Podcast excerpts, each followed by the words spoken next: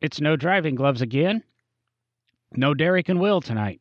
And to save you from an hour of monotone, boring Professor John, we've invited one of our previous co hosts back.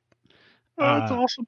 and it's uh, Mr. Sean Yoder, uh, yeah, c- kind of car guy guru. He's been on a couple episodes before. Uh, sometimes plugging his racing simulators, which I think they've now went into production. He's his uh, CTO at Nemesis Racing, and I know they've got some of their simulators, and some of them are even out in uh, for public use, kind of. Th- Yeah, yeah, yeah. We're we're we're uh, uh, we're we're we're planning on being a 20 year uh, in the making overnight success. That's that's the right way to go about that, right? Well, that that's how most overnight successes happen. I find is you know after a couple of decades, you're you're there. All of a sudden, people are like, "Who are these people, and how did they get to where they're at?" I was like, well, I don't know. Like, let's see. Um, been racing since 1974. That's where it started. So, um, just gave away my age uh, a little bit. I, I was going to say you definitely look that old. Thanks. I appreciate that. Is it the facial hair or is it the lack of hair on top of my head? I just got it cut yesterday. it- it's as- as your hair falls off your forehead and lands on your chin. Yes. I, it was. I did. I had like the really long, like hot rod guy, like fabricator beard. You know, the the pointy beard. That it's the fat face beard, right? Like you you have the pointy beard basically to get your face to look thinner than it really is. I don't know what you're pointing at. You're pointing at at, at the camera, which no one can see on a podcast. That yeah, was but awesome. I, I, noticed you were only you you were only getting my breastus, and you probably And- needed needed more and face. it was A- it was and, and it you was can thrilling see, for me. You, can see my beard that way because yeah, I- your beard's actually longer than mine now, which we haven't been able to say for years. Um, yeah, it is what it is. And thank you for the uh, the Nemesis Lab plug. I appreciate that. We're uh, like I said, we're we're going to be the 20 year, hopefully uh, overnight. Um, we're we're reaching for upper echelon mediocrity. How's that? I think that's I- what we, that's what we all strive for. Yeah, I, I, I mean, I know what we're building is good, and we have certain expectations for what we're doing. And honestly, what we're what we're truly trying to do there's there's a core group involved with Nemesis that has been involved with the software companies that I used to own, and um, you know, we we love doing what we're doing in in that little niche inside the automotive world. And my goal with all of this stuff has always been to figure out a way to make a decent living doing what we love to do. And I think that's what everybody kind of wants to do. You know, I, I have no aspirations of being a Bezos or or an Elon. Um, you know, if we want to keep it in the automotive realm, um, it'd be cool. I'm, I'm not gonna, yeah, I'm not gonna say that if somebody came along and said, "Hey, you know, we got a couple billion dollars, we'd like to buy out," I'd I'd entertain that. Yeah, you know, I hope you didn't say you know Elon not thinking Bezos because remember Bezos owns a car company too or a truck company. It's a truck, yeah, but it's like it's Bezos owns everything, though, doesn't he? Like, He, he's he's got his hand in a little bit of everything except one one woman who took him for half. and I'm fairly sure if if Bezos has his way, eventually he's going to own Tesla anyway. So it it won't matter. Um, and it was Bezos and Elon are both trying to privatize the space industry in their own ways, kind of thing. It's I, all that stuff is just it's beyond me, man. I just want to build my simulators and play with race cars and be a happy guy. That's what I'm looking to do. It's a plan. It's not a very financially uh, solid plan because uh, It's totally a solid plan. Absolutely a solid plan. I, I make money on the simulators and, and gaming hardware. And we the, the core group that's involved with Nemesis, we all make money and then we spend it all on cool cars and playing with them. What's wrong with that? I think I have the same business model.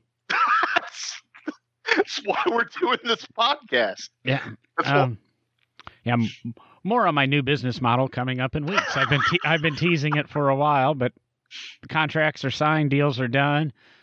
announcement. I know, I know a anna- lot of it, but I don't think I know all of it. I think you, I think I- some things have developed since the last time we talked that Yeah. you're not talking about yet. Yeah, uh, announcement coming in January, Okay, or or if you find it, Sean and I next Friday when we're having lunch. there you go. Um, geez, hope that thunk, thunk didn't make it to the podcast because we don't do this editing anymore. And uh, you uh, feedback on that was I don't know somebody fell or died or something in the other room. I didn't Great. I didn't hear a loud scream, so I, I love the concern. I love the concern. well. So, what do you want to, what do you want to dive into other than what you and I are up to I- semi-professionally? I don't know. Uh, I mean, we've talked about a lot of little topics and stuff and things that have happened, and you know, Will's got his own opinion on things, and Derek's got his own opinion th- on things, and I've got my own opinion on things. And since Derek's not here, let's start with this topic. What do you think of the new Corvette and its mid-engine? Oh my! I'm actually going to uh, with a, a mutual friend of ours, uh, Gene Rowley, and I are actually heading out to Anniston on Saturday morning to get our first live view of the new Corvette and um, basically crawl all over it. And I think I want it. I believe I want one. Um, and I say that because visually it's stunning. At least I think it's stunning. But I, I I'm coming at this from a I understand why they went mid-engine. Um, I am not a Corvette purist. I'm not really an anything purist, to be honest. I just like cool cars um, or cool vehicles in general.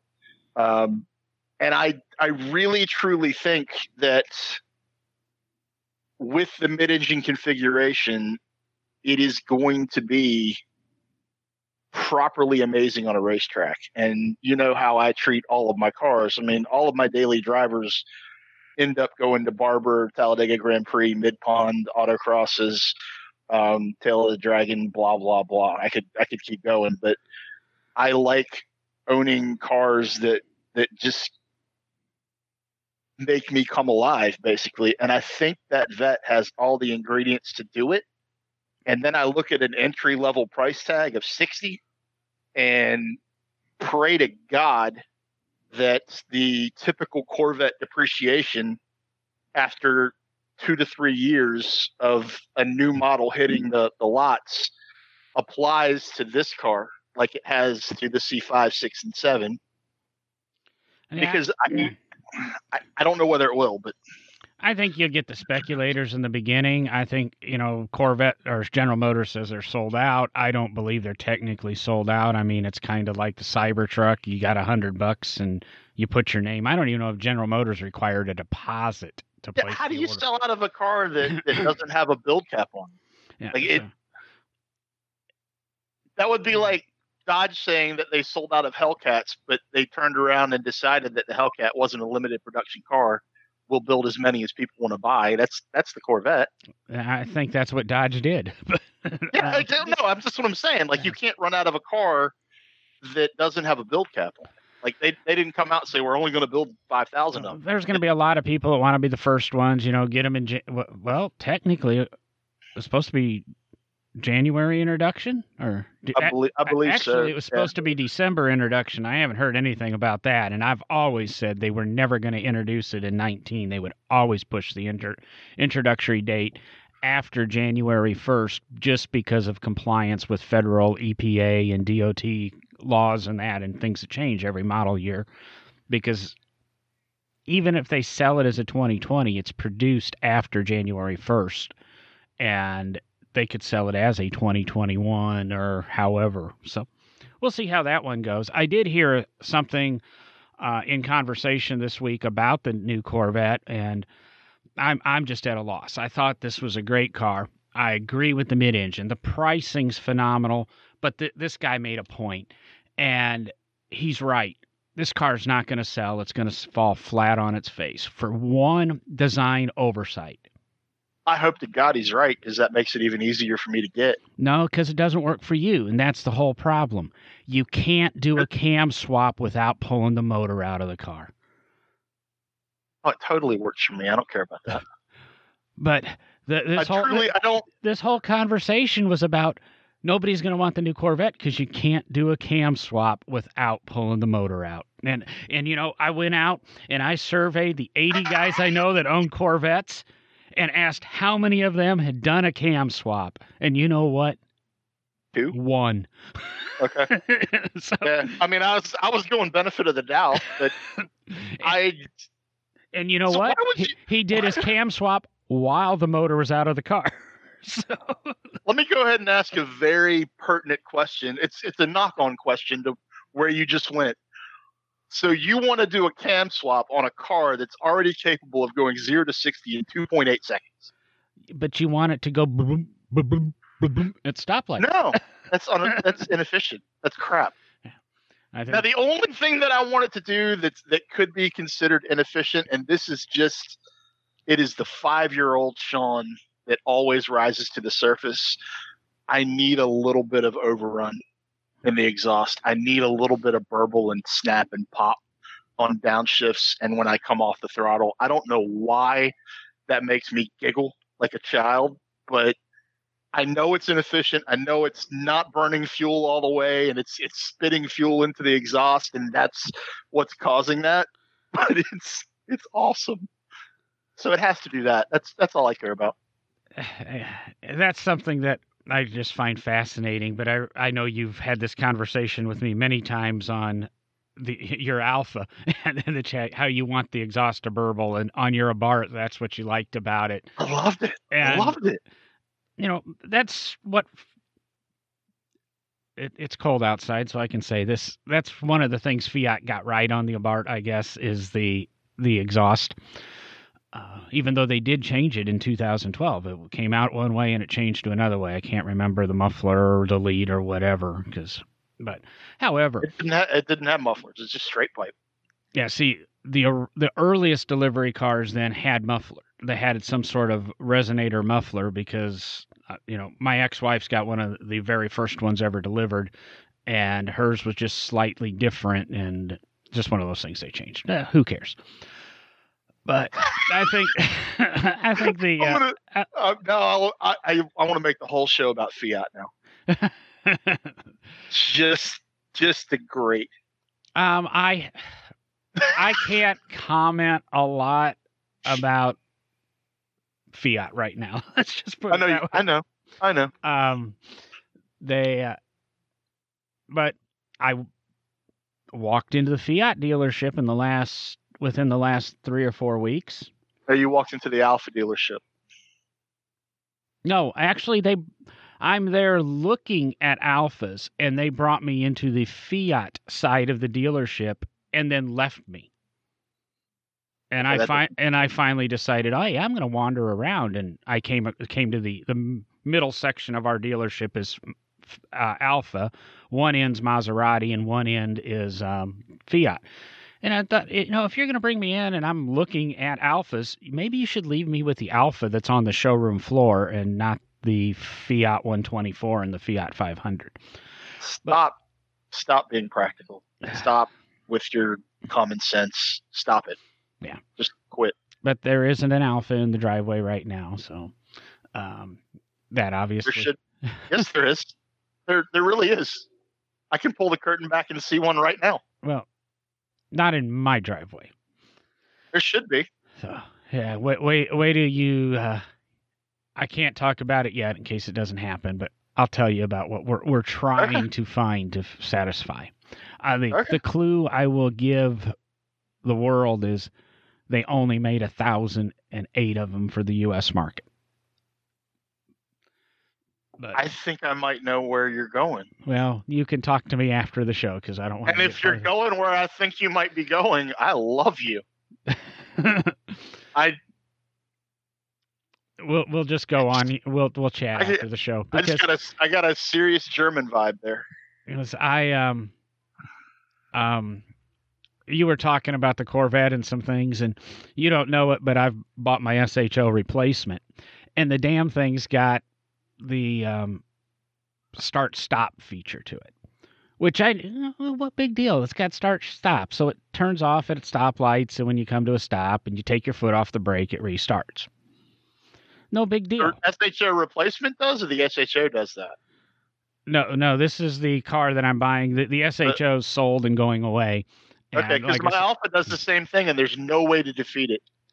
um, Every time you turn the car on and off, you have to you have to push the button to Yeah. physically make it not turn off. It, that annoys me to no end. I know it's a first world problem, and I put up with it because Italian brilliance. But I, I'm sorry. I'm, Yep. You, mine, you've got to go through a couple of screens to get to turn that off, and I just, um, it, it I didn't think I, excuse me, I didn't think I would care that it did that. But what I've noticed is a lot of times I'll come to a stop and then I will try to turn my steering wheel to prep for the next move or the next Right. turn, and I don't have power steering. Yeah, I notice really annoying. my, my fan slows down with the heater. You know, when the car turns off, it kind of maybe it's the car noise or something, but it seems I get a little less output out of the vents, and uh, not sure I like that. But I'm gonna be stuck with this car for at least six months. That's a long time for you and I. I've uh, January. I'll have had the Alfa for a year, Um, and I'm not tired of that car at all. actually, to be honest, January I will have had my SHO three year three years. Yeah, Oh my god, is it three? Yeah, I'm trying to think. No, maybe that's it's a only re- I've went. I a- will have went out with Zara for two years, and uh, no, it'll be two years. So, that's a relic. Even at two years, it's a relic in car ownership. There, well, uh, what, years what what I ended up doing is I ended up keeping cars for two years, but I had two cars, and I would still buy a car a year. But yeah, there you go. but with this, you know, new business thing and watching budgets, I've sold the van, and now I've sold the SHO, and I've kind of see. I'd love to have Derek and Will on because we knew this was going to happen. I bought a, you know, three thousand dollar Mazda five m- minivan, if you call it that, uh, with one hundred sixty thousand miles, and only owned it a few weeks because I just couldn't bring myself to drive something with 160,000 miles on it as a daily. It it let me down one day, and if a car lets me down one day, I get rid of it. And It's dead to you. Yep. And so I, I parted with the van, and I went out and got a um, and I went out to buy a used car, and it was cheaper to buy a brand new 2019 Fusion than it was to buy a 2017 Fusion when it came to payments. so uh, I've got a 2019 Fusion now to play with for a few months. And I'm saying few months quite often here because Zara's pulling her hair out listening to this in her car going, You're not going to get rid of that one. Not too bad. But You got rid of. Okay, so that's the that's the replacement. that's the replacement. And it's not. Okay, that is not what I thought you were going with. Okay, Well, well, that's not the 1008 car, 1008 mo- uh, units car. that's exactly what I was. Yeah, that's what I was thinking. I was like, what in the world? That, that that's that, that that's a different uh, excursion. Okay, But um, the okay. no, the, the Fusion's a, an SE. It's they don't make a Fusion Sport anymore. I don't I don't get that. But you know, it's a one point. I'm going from 3.5 liter um, twin turbocharged uh, motor to a 1.5 liter single turbocharged motor. And uh, yeah, yeah, But yeah, the, I mean, the Fusion's a comfortable car. It's it's a comfortable car. I think it's a good looking car. Yeah. Um, the last we had one, but ours we had a 2011. uh, Um, yeah, that was a different body style too. Yeah, it was it was the last spot. It was the body I saw before now, and we had the V. Well, we had the smaller V6. There were two V6s in the lineup back then. I think it was the three liter V6. I think, but that Hmm. car, I mean, it it was peppy. It rode nice. It we loved that thing, man. It was it was my wife's company car for a while. Yeah, I've only driven mine a couple of times because I've still got the SHO, so I'm driving it until it goes away. Right. But uh, it's uh, it's kind of weird, and I, I didn't think about it until after I bought this car. I knew it, but I had an Edge a few years ago, an Edge Sport, and my stepfather had a uh, had has had two Edges in his life. The old what I call razor ones with the the funny grill, look kind of like your Braun's shaver or something. And now I bought the Fusion, and I go, oh wait, my mom had two. fusions of that same era with the big chrome grill thing. I like that. I like the Edge. But I uh, like the Edge when it first came out. I, I really like the Edge I had. I don't quite like the current model, and I kind of looked to see if I could find a 2013, 2014 Edge Sport, and couldn't find one. So Why didn't you get you one of the last flexes? you bring that up to me. I've never been able to buy a Flex.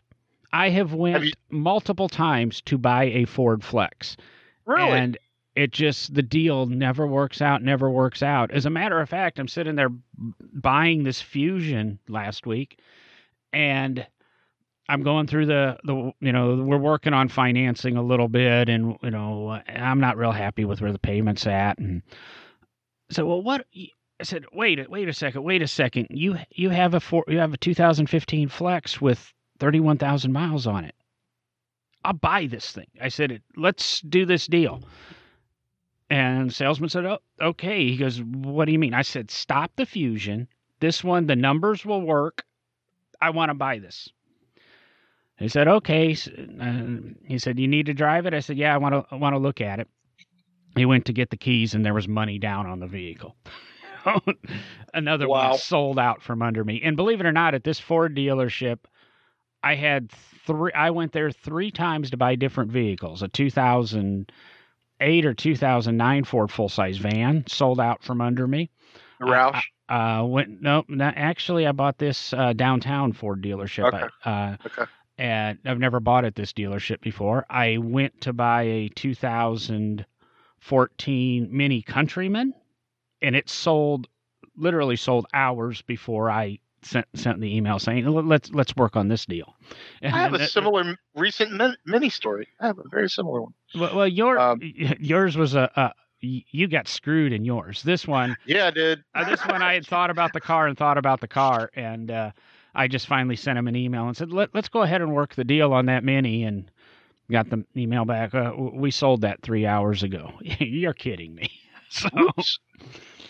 so this time I I chose a car. They had many of them on the lot. Color, you know, it's black, so it was. Even if they sold this one out, they had another one. So No, there you go. There you go. So, did we ever? I I- you you brought up your your Fusion has a 1.5 liter powertrain in it. That segues nicely into something that I wanted to talk about. But did we ever finish the what started this entire line of this? I guess stream of consciousness that we've been going through. Did we ever finish the Corvette discussion? No, you you said you wanted one and liked it. Everybody knows I like it, so. Okay. Okay. Um, I don't think there was a total review or whatever, and we, you know, we. Oh, could- I mean, if you want to have me back on after after this weekend, I could give you at least a little bit of a hands on. Um, the one thing about the new Corvette that that I'm a little worried about is I am I am not a little guy, and the center console, the way that it it's basically a half wall that goes down the middle of the the new vet for the center console, and I'm a little worried about me fitting in there properly. I fit in the C5s, three C7s fine. And I think this car might be a little wider than the C7, but I- it's a weird it's a it's it's weird looking. Well, Sean. I'm sure you can figure out the answer on a Saturday morning before you ever get in the car, because Oh, sure. as you're looking around, look at the dimensions of the average Corvette owner. that's gonna be Yeah, I, I mean I. I get that. I do get that. Mm. Um but it does I mean it looks the way that they have the thing divided. I mean it, it is you're not going to drive this Corvette holding your wife's or girlfriend's hand Well, while I- you're in. I, while I you're was going to kind of say it's really not designed for intimate um, country drives. We'll say. No, but no, not at all. it's designed Um, to stay focused on the road. But which I'm fine with. Well, I'm um, fine with it. I, I'm going to say something to you, and you, as soon as you walk into the Chevrolet dealership and you actually see the thing, and next time you see a picture of one, Ferrari Mondial. I yeah. Yeah, I mean, I, I've already made comparisons to Ferrari, McLaren, NSX. Um, you know, it's but everybody's made those comparisons, and a lot of people are mad about the fact that it looks like all of the current generation mid-engine sports cars got together and had a little baby, and they called it a Corvette. But it has to be that for reasons. Well, there, um, there there's the justifiable reasons, but a Mondial is just one of. I mean, it's got the proportions of a Mondial. It's kind of got the same bulges when you take out all the aero. I mean, if you were, you know, if you if you grab the the designer of the Cybertruck and told him to draw the C8 Corvette or the eighth generation Corvette, I guess as Derek refers to it, because General Motors doesn't want it known as a C8 and he took out all the subtle little humps and bumps, but just kind of did a, you know, he he learned to do a draw a French curve. He, I think the Mondial and the uh, the new Corvette are, you know, kind of you can see some of the Mondial in there too. Are you going to think less of me for saying that I really like the Mondial? Well, I like the Mondial too, but I, you, I love that. I love that car. You and I We're I agreeing on way too much stuff tonight. you and I have the same um, fun, you know, conversations. Um, and I prefer the Mondial Coupe over the Mondial convertible, but um, I, I I I like that car, and I everybody that I hear talking or disparaging the Corvette design, um, most of those folks don't have an understanding of what it takes to make a modern era or current era GT3 car or GT car in general competitive on a global scale. And that's literally, I mean, it's there is no other reason for Corvette to have done what they did with that car than they want to be able to go back to Le Mans and win. They want to be able to go back to Daytona and win. They want to be able to go back to Petit Le Mans and win. They they're building a streetcar architecture that they can turn into their current generation. I, am getting goosebumps just talking about this. And I, I'm not a Corvette guy, but I do love this car and I love what they've done and the reasons why they've done it with it. I, I just think it's going to be epic, and it's it already sounds amazing. Have you have you heard the GT? They already have a GT3 version of it testing. I, I haven't. It sounds insane. I haven't been too much into the the uh, a, a lot of that off testing or whatever, or the you know what you're saying. That see, I haven't heard the GT3 testing, but I think what General Motors did with that car, and I guess we'll quit talking about the Corvette. You know, give you a chance to r- rebut this, but they are they people say the Corvette is front engined. It's you know it, it needs to have the four tail lights, blah blah blah. And of course, it shares its tail lights with the Camaro now. But what the Corvette was was an American sports car and proved to the world that America could, quote, build sports cars. We did it a little bit differently. Now, what we're doing is we're dropping a Corvette on the market that will run circles around your three or four hundred thousand dollar exotic, yeah. giving you give you a car that's sixty grand that you can go get the oil changed for seventy bucks. And it's it, I think it's doing what Corvette. I you know we know Zora would never. That's what Corvette's always. Zora been. would never have a problem with it. He always wanted a mid-engine Corvette. I know General Motors just would never give it to him. They finally got Zora's dream done, and if the Corvette would have went mid-engine back in the '60s, think of where it would be on on this global scale today. Think of where cars would be today.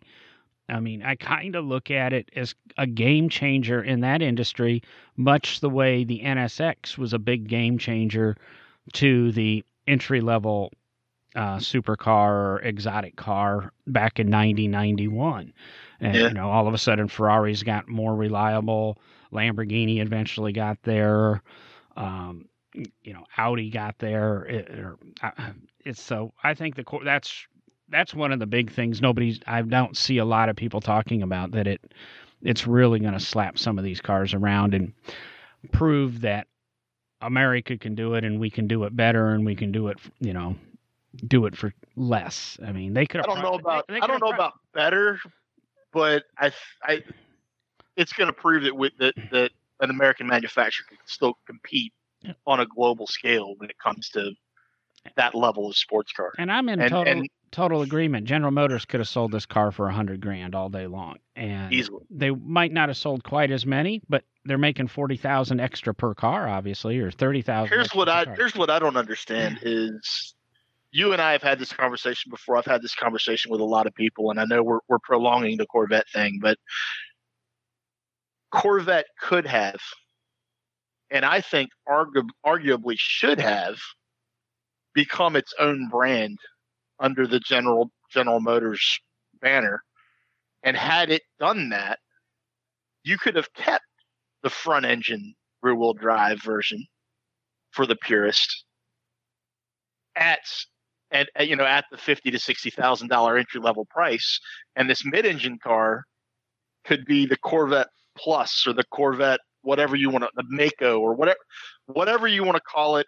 If you want to bring back a retro name, if you want to make up a new name, whatever, but that could have been this this new mid engine car could have been a hundred and twenty thousand plus dollar car. It could have been their GT3 RS. It could have been so many different things had Corvette spun off into its own brand. And I think there's a case to be made for for them to have done that. I'm in total agreement. I think they, sh- I think that should have been done. It would have, we would have, cre- you know, it would have been a different level, and they, the GM would have had the ability to sell it at a few more dealerships. Uh, you know, the Cadillac um, um, XLR. You know, it was a Corvette. It was built on the Corvette line. It was a Yeah. retractable hardtop Corvette. It could have been Yeah. sold as the Cadillac Corvette or the Corvette XLR exclusively at a Cadillac dealership and still tied that name together. But I guess we could jump in. We had the episode a couple weeks ago of that building a brand on a name. and of course, that's going to what Ford said is the Mustang name's recognizable, so we're going to build off of that. And you know, I'm a former Mustang owner, you're a former Mustang owner. Do you have any big opinions on the the Mach-E? Other than I like it, I like the styling. I think it's as good looking as an F Pace. Um, I even th- I, I and this is gonna. If anyone that I know currently hears me say this, they're gonna be like, "I think the Mach E looks as good as uh, Stelvio," and I think the Stelvio is the prettiest SUV on the planet right now. I, the Mach E has character. It's it's bringing some styling cues to the crossover segment that the crossover segment dearly needs. Like it, my wife has a crossover as her her company car. It's a little Toyota CHR, and we love it. It looks like a spaceship. It's it's its own design. It's not bland, you know. It, and so many crossovers today are just boxes, I, and it, I was walking no out of. I was walking out of Target the other day, and there was a white Nissan. I don't can't remember if it was a Kicks or um, it's one of their little SUVs, and it was parked right next to I believe it was a Toyota Rav Four, and it was they both were white, and then the next car was a, a um, CRV, and you You can't tell you, them apart. you could almost interchange tailgates and taillights. All of them have the high taillights. All of them have the glass, and it- it really I've never really seen you know them parked together in that way. And I go, there's there is no styling to them. This is okay. We want to be able to put you know three rows of seats in here, even even if you can't use the third row. We want to be able to put two car seats in here. We want to take that stupid third row and let it fold down, but still have enough room. You know, if you got rid of the third row, you wouldn't need such a high roof line. And, and so it'll, you know, fit a mini fridge and a wine cooler or whatever. And that's what everybody designed around that parameter. And then you put it into the computer and out it's going to spit out the same design for everybody else and they just decide okay we want our taillights yellow red and red or yellow red and white and yellow or white yellow and red you know that's that's the difference is the color of the taillights and, It and the order blows my mind how bland the road is if you pay attention to it. Like Mm. we, when you go out tomorrow, and I know you do this because we do uh, on at least some level share a little bit of a brain, but I pay attention to colors in a big way. And literally, and I, I'm part of the problem now because I have a black car. And the car I had before the black car that I have now was a white car. And, but it, I would say 98 plus percent of the vehicles on the road are white, black, and silver. And that comes back around to what you just said about styling in general. Like the general public wants a mid twenty thousand dollar box that gets them from point A to point B, that they can put two adults in and two and five eighths kids and two dogs and a guinea pig in if they have to and some groceries, and they want it to last for six years or seven years, no matter what mileage they're putting on it, and they really don't care about anything else. And that I something about that hurts my soul and i think that's because i'm pushing 50 and i remember when cars were cool and we had some awesome colors and my my parents went out and bought this is a terrible car but they went out and bought a 1974 amc hornet in orange with white rally stripes on it because i as a four year old went i like the orange car and they bought an orange car because it was you just don't see that anymore well, and it's I, I made that conscious decision when I bought the Fusion. They they had stacks of Fusions in silver and in white. And if you go to the Honda dealership, you can get silver, white, and beige, you know, cars all day long. I give Toyota a lot of credit right now. They've got a wonderful blue that they're putting on their trucks and oh, their yeah, SUVs. It's, it's gorgeous. And I looked at the blue Fusion, which is as, about as radical as you can get. You can get a blue, you can get a red and I went with black because I know black is a very popular color, but it has the reputation of being a pain in the butt to keep clean, which is very, very true. So a lot of people avoid black. I kind of like black cars. Uh, I think you know, think it's a pretty color, etc. But there was an actual conscious color decision made on that car. You know, Dodge has a what a green and an orange available on their pickups. Mm. And I guess F, F8 green is beautiful. And F8 green is it, it's nice to see these little bit of radical colors, and Porsche's really doing a great job of it. So there are colors out there, and you notice them because not everybody orders them in that color. I mean, there's a um, Mercedes uh, GT that runs around town here in a bright green. And it's the only one I ever see on the road. There's probably more. There's a lot of wealthy people in Birmingham that can afford this car, but the green stands out. You see it.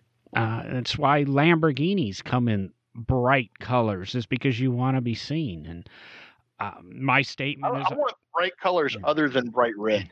That's you know, I, red is red pops because we live in a sea of of basically no color. I mean, black might have been a color choice for you, but it's really a, a, a no color choice. well, we, were, we were looking at Lex, Lexus R, um, RC 350s, and uh, you know everyone's white, everyone's white, and then all of a sudden I saw a red one, and now they have an orange too. Yeah, I was gonna say I saw there's an orange one for sale in Atlanta right now.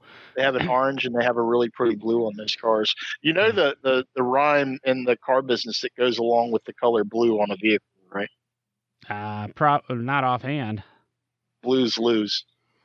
Well, For it, I've always you cannot resale. If you buy a blue car new resale, you're going to get killed. Yeah, I've always, always been told that about green too. Green's a horrible green, color. It is. It's uh, tough resale. And if you notice, uh, uh, if you, you've done this stuff as often as I have, and I'm sure Sean has, and we assume we're talking to a lot of car people. When you go on Kelley Blue Book or you go on NADA or whatever, and you're trying to figure out what your car's worth, I can't remember, but it's only within the last five or six years they've added what color is the vehicle. And yeah. if you actually change the color, you'll find there's going to be a slight price difference. Might be a couple hundred bucks, but it's a couple hundred bucks uh, just because of how slow or how fast a car will will sell. So it goes back to my old saying or old thought is, and it, the world's proving it cars are appliances, so they're they're all the same color as our kitchen stuff. You know, For the vast majority of people, they are. beige, beige, white, stainless. It's just like if you're um, what is it, Guy Fer- Ferretti, Ferretti, the the chef, um, Fieri. Fieri. He, you know, he was always known for his yellow cars. And uh, from what I understand, he's diversified some of his car collection colors. But he's a chef, and his kitchen's exciting. He has multicolored appliances, and you know, as loud as anybody commoner gets or everyday person, we buy our KitchenAid stand mixer in these radical colors, teals and yellows and whites and reds and blues and whatever. But our main appliances are this standard stuff. Guy is a chef and he want that's his enjoyment. That's what he gets out of it. Cooking is his hobby. So he has these loud vibrant colors and things when it comes to to cooking and it's kind of what Sean's saying is car people want the loud colors or want I have have some interest they don't look at it they don't look at a car as a refrigerator guy doesn't look as a, at a refrigerator like a refrigerator As a refrigerator. I've been to Flavortown. Dude can cook. so Um, yeah, it's his car collection used to trip me out, man. Like every it was black and yellow. Everything was black and yellow. It was really weird.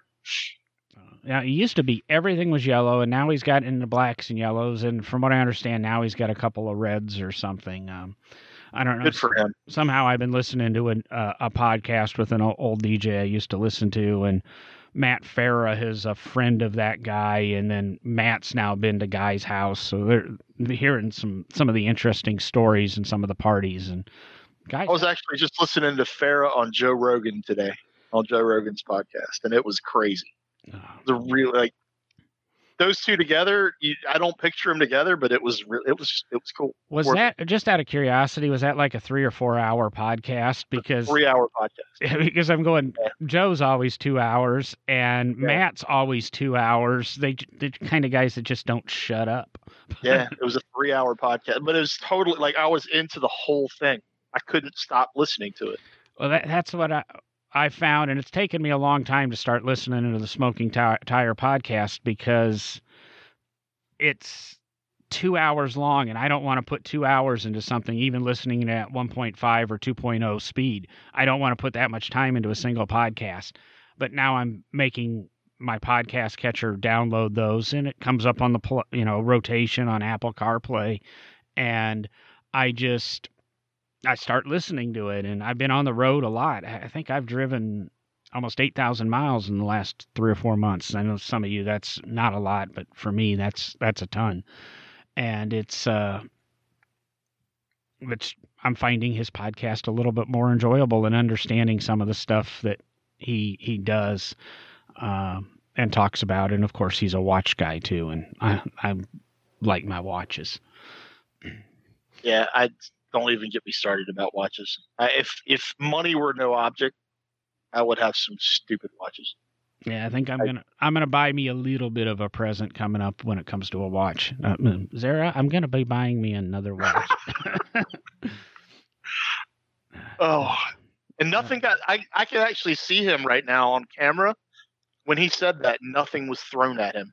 So but she's in the other room. See, I I tell her this stuff on the podcast because she's listening to it in the privacy of her car.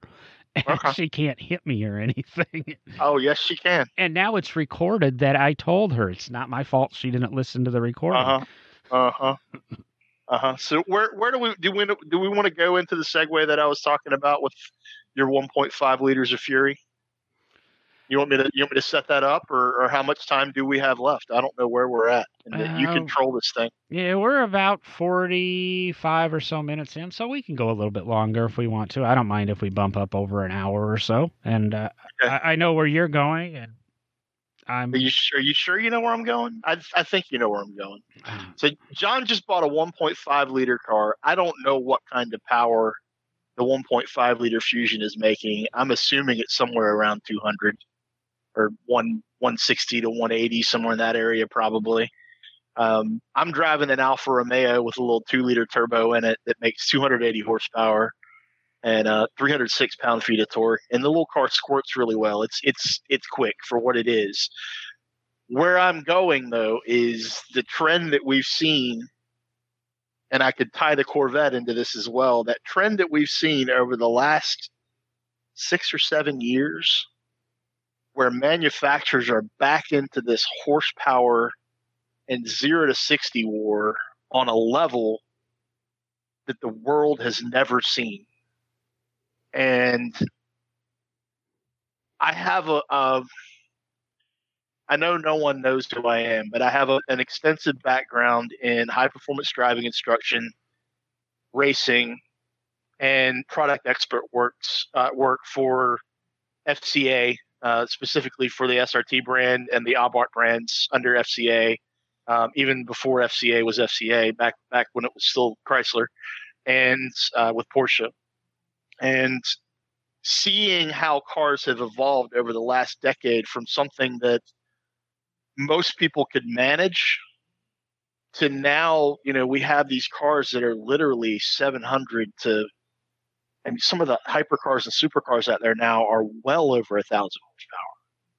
The new Koenigsegg Jesko is like 13 and some change, I think, from the Koenigsegg fact. 1300 horsepower. Should the general public, and this this is just something that I, I've I've dealt with this for a long time. I actually had a part-time gig selling motorcycles when the Hayabusa hit the showroom, like the original Hayabusa hit the showrooms. And I had a guy come in. I, I was in Norfolk, Virginia, and you know, our most of our our clientele were uh, they were military, and they were you know it's transient population there. Young guy comes in looks at me. He's like, I gotta have a Hayabusa, and I was like, awesome. How many bikes have you had? It's my first bike. That's not the and and that's not the bike you buy for your first car. The Jesko at 1300 horsepower, the Demon at 840 horsepower on the race tune, the I just the the list goes on. The ZR the C7 ZR1 750 horsepower um, the new Corvette, zero to 60 in 2.8 seconds. The general public can't wrap their brain around that. Like it's unless you've done it, that level of performance will turn a normal human being who hasn't spent time behind the wheel doing things like that on a regular basis, it'll turn your brain to mush.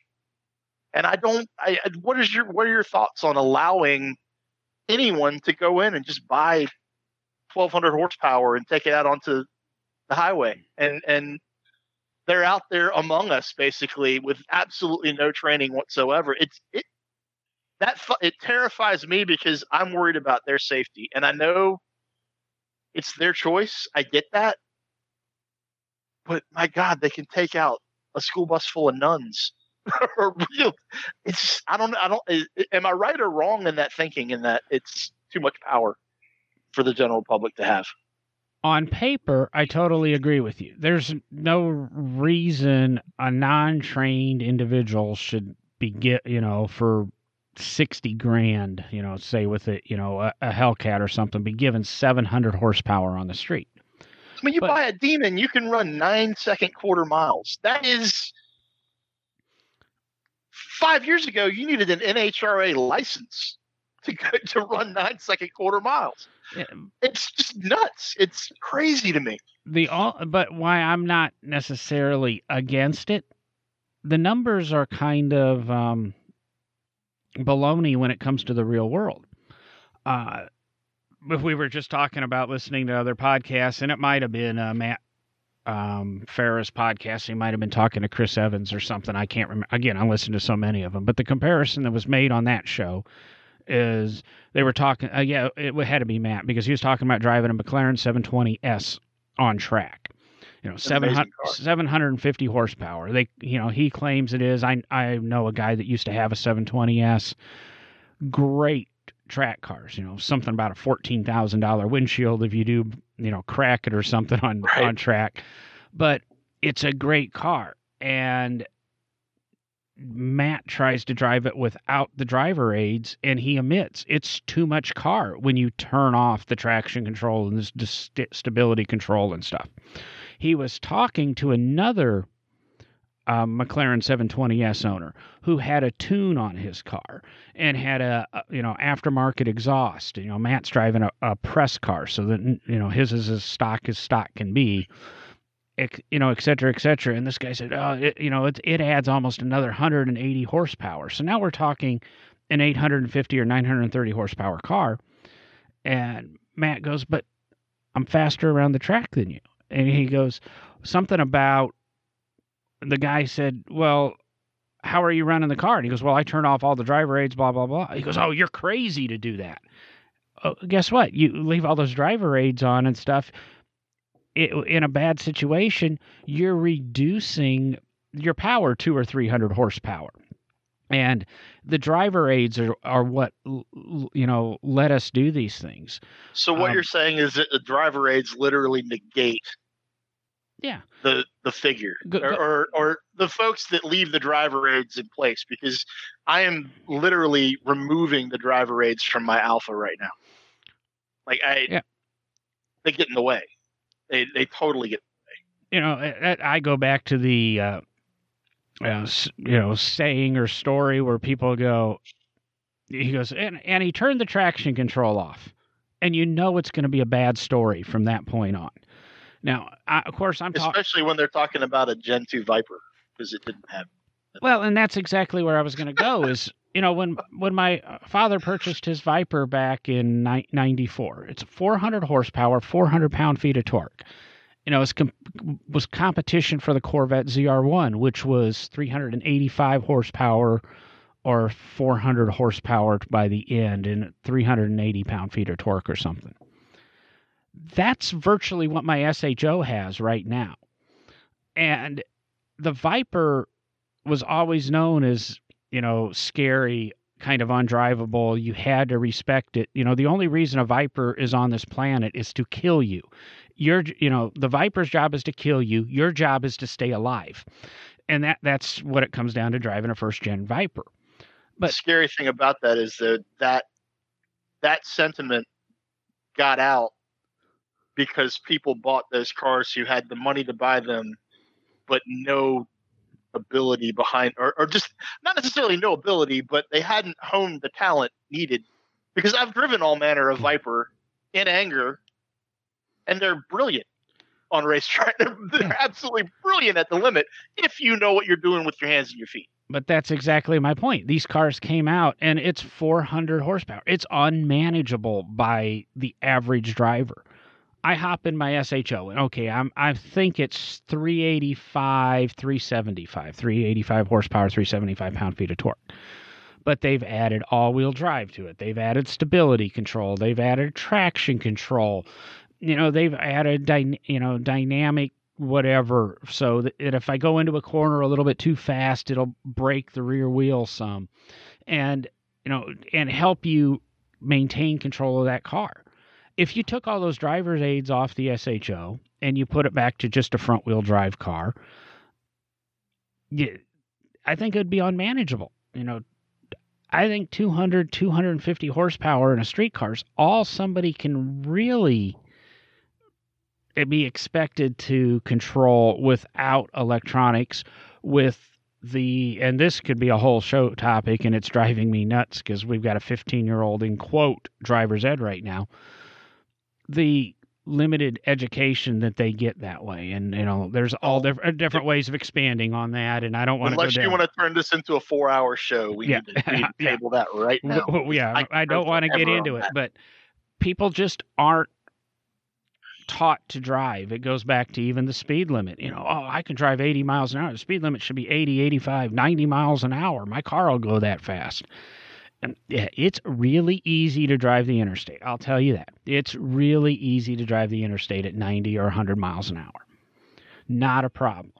Until somebody does something stupid or something's in the road and you have to do an evasive maneuver and you have no idea how to control that car other than to steer it between two painted lines. Yeah, or you live in Alabama where we have no state inspection and it starts to rain and all the oil comes up to the top and then cars are just spinning on the highway with literally no steering input because there's no tread on three of their tires. Um, yeah, it's so, so it's anarchy down here. I don't think so going back to where we got on this topic, I don't think the the horsepower the horsepower wars are always going to be there. They were there in the '60s, and it's they insane now. And, and they well, it, it, we're we're at these insane levels. Like you said, the Koenigsegg at 1300, the um, I'm drawing a blank on the the Bugatti. You know, you had the Veyron or whatever. We're yeah, at. we get the, the, the, Vitesse, the Ver- yeah, Chiron. You're, you're talking 1500, Chiron or whatever. 15, 1700 horsepower there. You're talking 800 horsepower in the Challengers. And yeah, that's a ton of horsepower. I don't think it's any more dangerous than if you go back to a 426, you know, Hemi Cuda in 1971. On, on, it on was Polyglas tires. Yeah, I mean, yeah, the, the tire technology is better. You're the the dry again the driver aids are there. We you know they those cars went as fast as people could potentially conceivably um, control them on the road, and then we jump up to here we are 40 years later, and we're back. The numbers are bigger, but I don't think the the education that a driver's required to have because computers manage it all is that different the, I think my my uh, my objection to it is the exponential difference between a 1970 whatever you want to insert there hot rod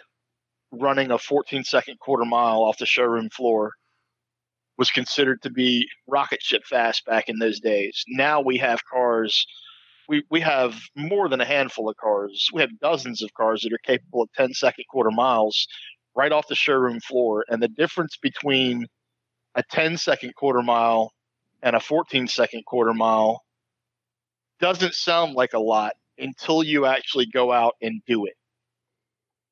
It is it is a light year of difference between those four seconds when it comes to quarter mile time and the the rate at which things can go wrong when they go wrong in a modern car is also exponentially different. Like the the the way modern cars put on speed it's just it's tough to wrap your brain around man. It and until you experience the difference between a 13 or a 14 or even a 12 second quarter mile and a 10 second quarter mile the violence quotient when it comes to those two to four seconds is massive. I mean, it's just I, I don't know. And I, I guess I'm I'm also I have my high performance driving instructor hat on when I'm thinking about this too. And I, I just I like for people to have fun with cars. I really do, and and I have fun with cars all the time. But I want to, I want people to be safe, man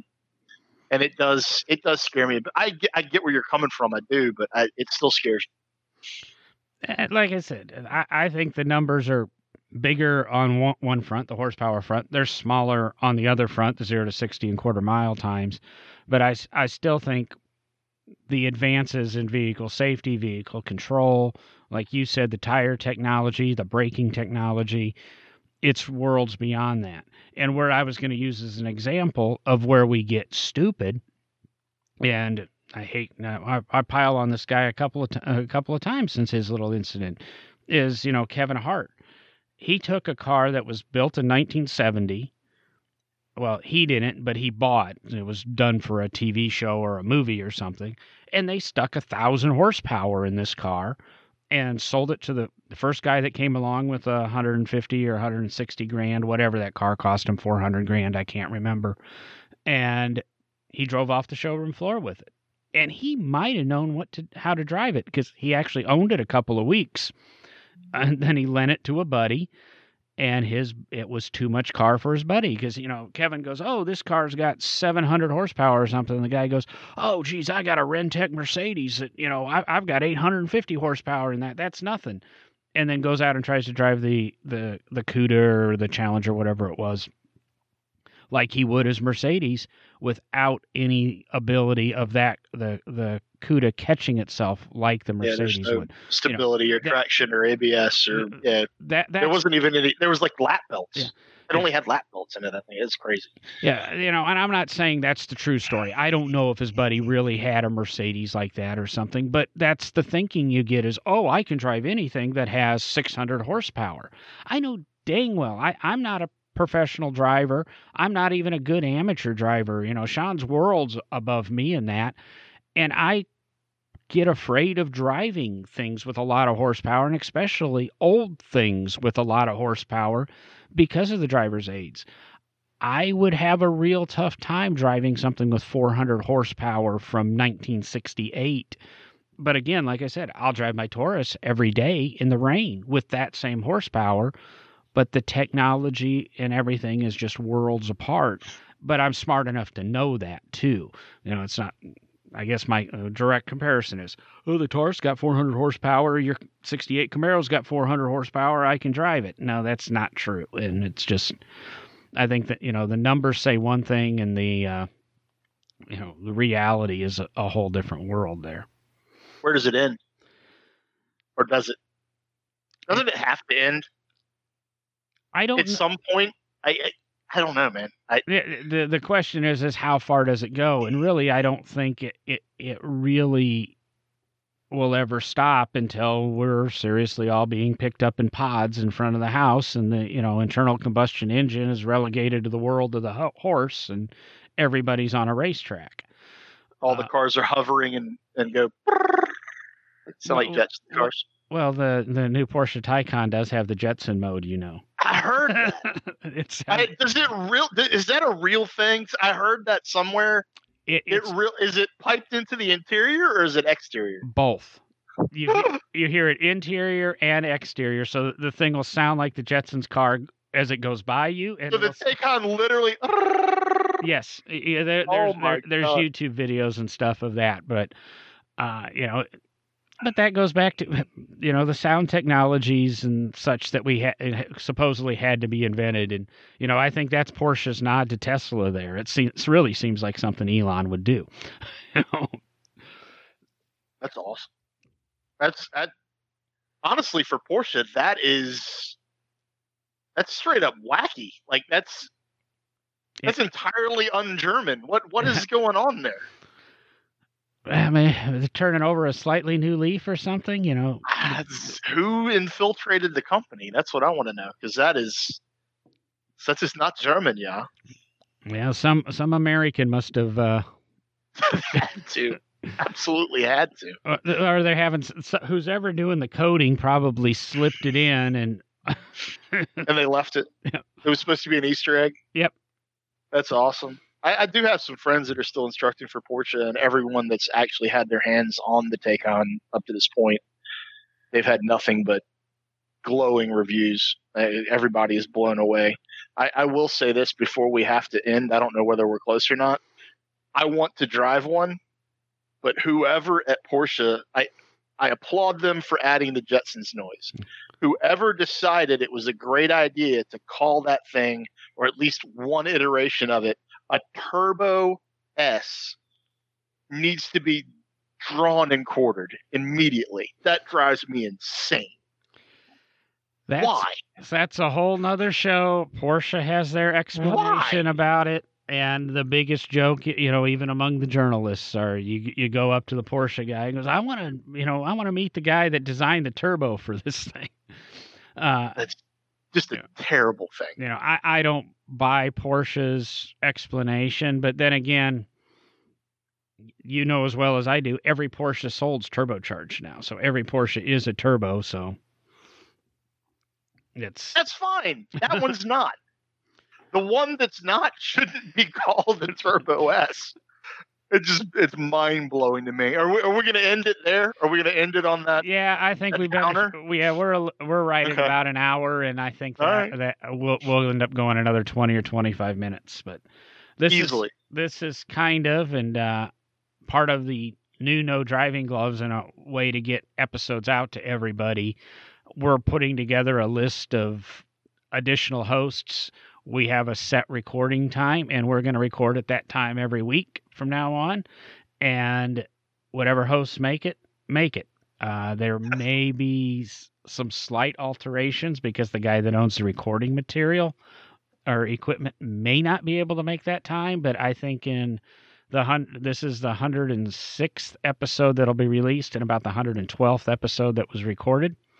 Um, i think i've only missed two or three actual recording nights myself. So it'll be a rare thing, but Sean's going to be in, in that rotation of co-hosts and I've got one or two other people I've reached out to and going to see if we can get some uh, you know consistency and a difference of opinion. Uh, I mean I think we all know that where Will and I and Derek stand on everything and I think people can even when we hit hit a topic we know Will's Will's opinion, we know Derek's opinion and God only knows what my opinion is.